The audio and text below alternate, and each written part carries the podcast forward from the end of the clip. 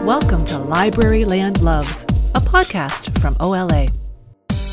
We believe that libraries are full of the most passionate people on the planet. People who are passionate about their careers, about the people they're serving, and the programs they're running. And that passion doesn't end there. Be it the coffee they're drinking or the pop culture they're consuming, Libraryland loves a lot. Okay, so again, we are live on location at the RA in a Day 2018 with uh, Kirsten. Is that you, Kristen? Kristen. Okay, I have a friend who spells her name the exact same way, and it's Kirsten. Really? Oh, Yeah. She's trying to trick you. Trying to trick me. So every Yeah. time I see that, I'm like, is it Kirsten? Is Yeah, it Kristen? it is. It... It's a s- surprisingly challenging name. It is for something that Yes. should be so simple. I know. I agree. Okay, well, I'll let you do your introductions. All right. So I'm Kristen Cascara, and I'm an information services librarian from London Public Library. Excellent. You are also sitting on the committee for RA in a Day this year. I am. Yes, I'm on the uh, RA committee, the OPLA RA committee. No wonder. Now, how many years have you been doing this? I've been on the committee for. This will be my fifth year. Fifth year. Yes. That must mean that you're coming up to your end of term. I am very close. So this year I'm the vice chair, and next year, Oh.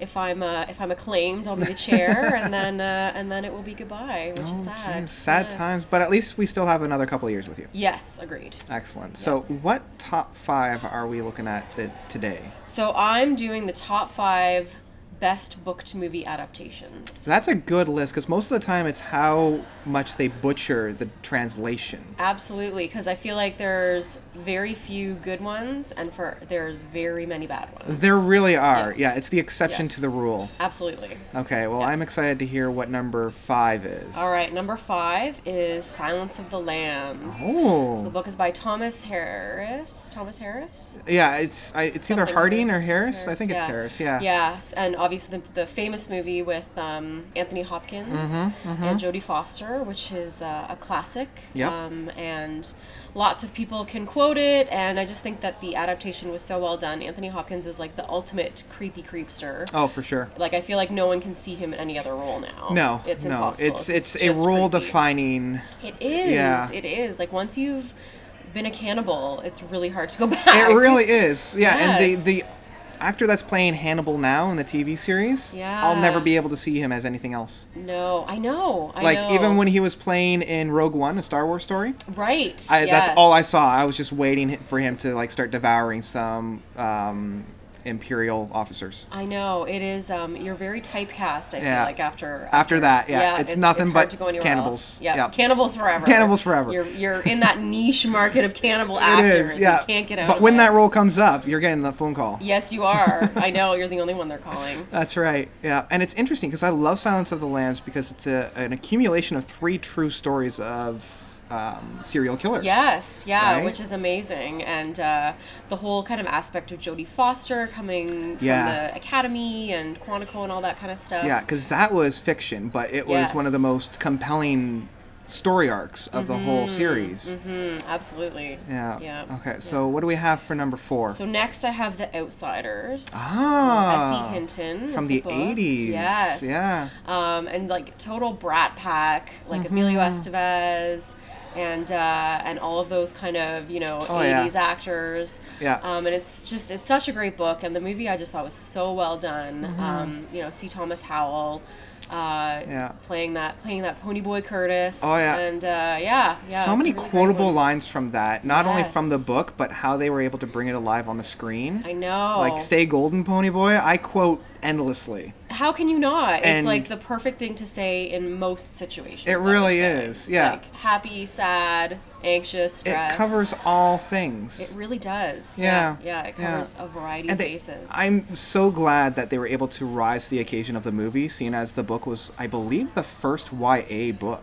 yeah, it was like one of the very first YA books. Yeah. Um, and Essie Hinton wrote it when she was really young. and, super uh, young. yeah, Yeah. So it's it's amazing that it's kind of and it still has lasting power. One of uh one of the girls on the committee was just saying that she just saw the movie the other day and it still it holds up. Oh yeah, Holds up to the test for an of '80s time. movie, that's hard to do. It is Yeah. when you're a grown up, or well, as grown up as we are. Yeah, that's right. Looking back on those movies from the '80s, some of them are are not. they do not hold up. No, but Yeah. this one is a classic yeah. for sure. Yeah, I think like like this and the Lost Boys are the two that hold up the most yeah. for me. Oh, Lost Boys, also Yeah. such a good one. It is, Yeah. but we're getting ahead of ourselves. we what's, are. we what's are. number three? Number three is Gone Girl. oh, which might be controversial to some. Yeah. But I just thought that, um, I mean, I know Ben Affleck is not everyone's favorite, but uh, yeah. he really did fit that role. And uh, Rosamund Pike playing like the psycho girl, just, Yeah. she had that kind of dead calm, very like put together, Mm-hmm. um, almost uh, sharp around the edges, Yeah. kind of kind of thing going on.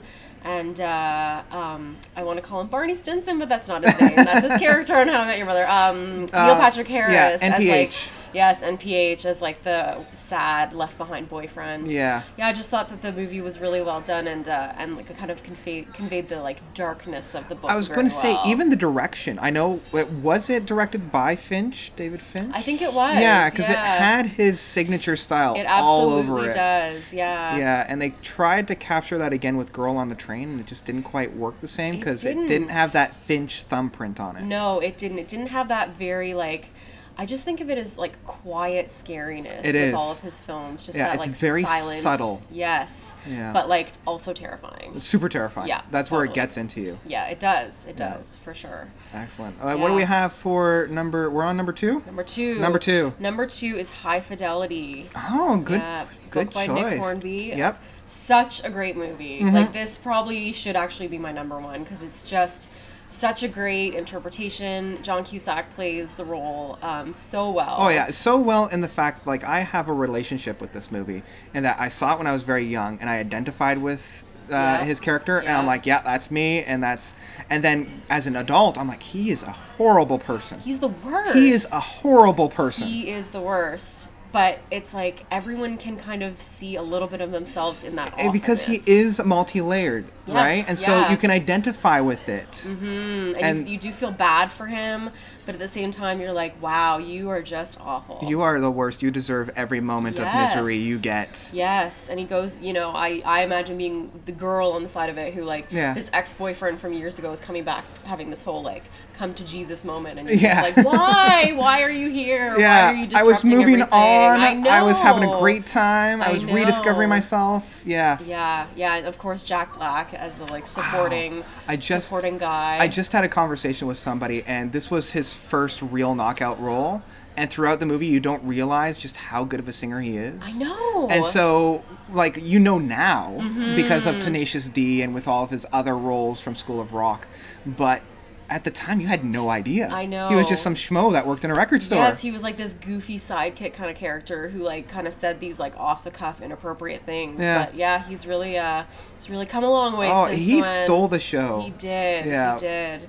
Yeah. Well, if that was number two, what is number one? Number 1 is Virgin Suicides. Okay, I'm gonna have Yeah. less to say because I've never read it or seen it. Well, you gotta see it. Okay. Yeah, I mean, reading it, of course, is being a librarian. Reading it is is of course the ultimate. Yep. But uh, it's such a great movie. I think I've said that about every single one. It's such a great movie. Um, it's uh, it's such an interesting story about these five sisters who, um, spoiler alert, uh, commit suicide. Well, it's right in the title, so. Um, But it's the story of, you know, this summer in kind of the 60s, 70s, where um, the neighborhood uh, boys are kind of obsessed with this fi- these five sisters. And so it's their story of like trying to connect to them and trying to reach out to them. And then the sisters are all kind of. Um, having clearly having tough times and dealing with the with their own family stuff, um, but it just kind of has this. Uh, it's set in in um, in Detroit, and it kind of has this uh, kind of suburban, very suburban feel to feel to it. But uh, yeah, it's a it's a great adaptation, and uh, it's got Kirsten Dunst.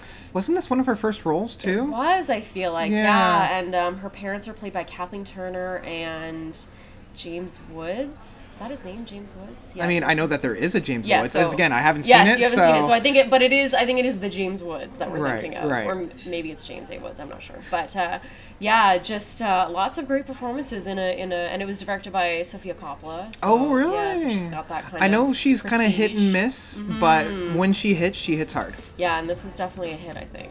Okay, Yeah. excellent. Well, Yeah. thank you so much for providing us with that list. Thank you for having me. yeah, lots to talk about, and uh, if there is a way to comment or reach out, let us know your own favorite adaptation, because I'm interested to hear those.